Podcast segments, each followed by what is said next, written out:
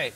First up, Okay. it's space time. No, it's um, it- it's a grid of space time that bends with gravity. Oh, that's bends right. with gravity. Yes, you No. can bend this grid. Um, get it space time because we also have a Ah, space related thing. yeah, it's kind of cool. ah, Anyways, okay. um, so it's a grid of paper. Okay, so this is actually a sample that I got for an AdaBox like a couple of years ago, and um, I got a pack of 10 of these because I was thinking, oh, maybe put it into the AdaBox. We ended up giving away a gridded line notebook, but I actually really, really liked these gridded uh, sticky notes, and uh, they're pretty expensive. They're like a buck for 80 sheets, and they're exactly what you think they are. They are gridded sticky notes. So right, here you go.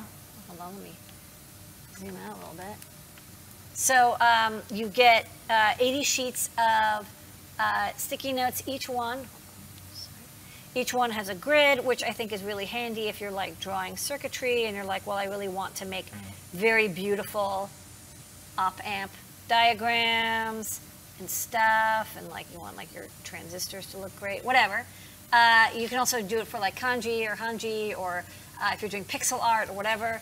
And of course, it's uh, sticky, so you put Yeah. it on and you stick it off. It doesn't leave any residue.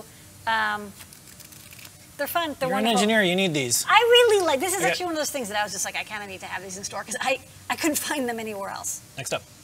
Uh, all right, next up we have these little silicone inserts. Uh, you know, it's kind of like dusty because there's construction happening next door. I don't know if you saw the Disney construction. So um, these are little like silicone nubules that are designed to fit RJ45 Ethernet or you know some phone systems use RJ45. Um, they plug in, but they're easy to remove. They're nice silicone, squishy, um, very handy. Come in a pack of 10. So even if you have a whole hub of six or eight ports, you've got plenty. Next up. Next up, we have an assembled version of the Music Maker Featherwing. This features the VS1053. It's uh, Ogg Vorbis, AC, MP3, of course, like VMA, MIDI player. Um, we have these feather wings, uh, you know, for sale. They're unassembled, but we had some left over. We found these were actually in an AdaBox a while ago, and we're like, oh, we have a couple dozen of these. Let's put them in the shop for people who don't want to um, assemble them. They want to just plug and play them onto your feather. Works just like the other feather wing, and they have an amplifier built into, I think, a stereo two watt amp. Uh, left and right, so you can use four or eight ohm speakers and get your music playing super fast. Next up. Next up, we have a revision for the uh, 1.54 inch e-ink display. Uh, I believe this is now using the SSD 1681 chipset, or it's 1680, uh, and it used to be something else. Uh, the e-ink chipsets have been changing around. We have drivers for all the different chipsets. These are the same look and size as before, but if you uh, have programmed these with firmware, you'll need to update the firmware on your microcontroller or driver uh, for SSD 1681. Uh, it's a very good chipset. Other than that, it's just that uh, the previous version of the chip driver was discontinued, and this is the new version. So that's that's an updated product.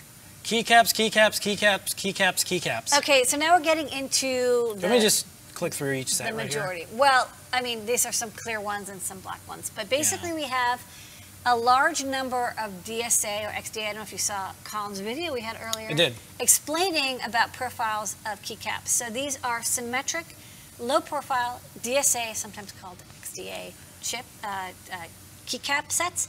And let's go to the overhead and I'll That's show. That's the best way to show them. Okay, so yeah, I grabbed, I really quickly grabbed Like my. candy. Yeah, they're very they're very colorful.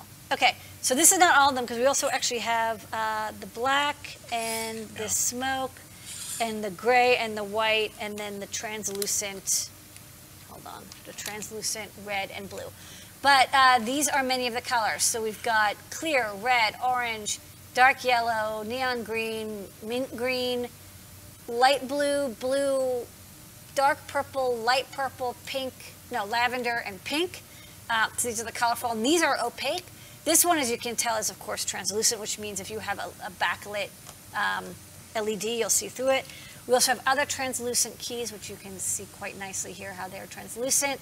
Uh, is a smoke translucent, blue translucent, red translucent, gray, not translucent, opaque, white opaque, and black opaque. So uh, many colors. They come in a pack of 10, so you can pick and choose. Of course, they don't have any markings on top of them, and they're completely symmetric. So like the the you know they fit any Cherry MX key, and they're symmetric no matter which way you put them. They don't have a tilt to them, which makes them, I think personally, really great for macro pads.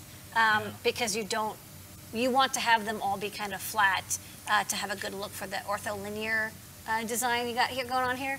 Uh, so those are the different color pack of keycaps. We have so many that we're just going to show them Yeah. all at once here. But they're all really wonderful colors. All right, next up, coming soon. This will be in the sto- store shortly. This is the Circuit Python Space Explorer sticker. Holographic. we it's hologram-like. It's holographic-like. It's holographic, Yeah. Um, yeah. So it's a beautiful sticker, and uh, we're doing a lot of space-themed stuff. So if you want to get this, it, uh, we're going to make a round, and that's going to be it. These are CircuitPython Space Explorer, and CircuitPython is actually in space. It's used on um, those little smallsats.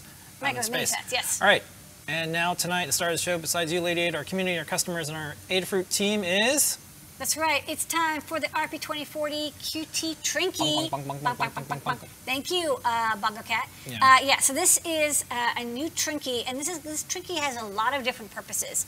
Uh, so first off, it plugs into your USB A port. Of course, it's extra thick, so it, it fits snugly inside. And it has inside of it an RP2040. Ooh, look at the beautiful Yes. photography with the Raspberry Pi logo. It's got eight megabytes of flash on the left there. It's got a reset and boot button, uh, so you can reset it. And the boot button is also a user button, so you have like one input button if you need. There's a little NeoPixel uh, for status, or you know, you want to like an uh, RGB LED. And then on uh, the right, yeah, the buttons um, are on the side, and the reason for that is because the shape of it is one inch. The body is one inch by 0.7 inches, which is the same as like the majority of our STEMMA QT sensors.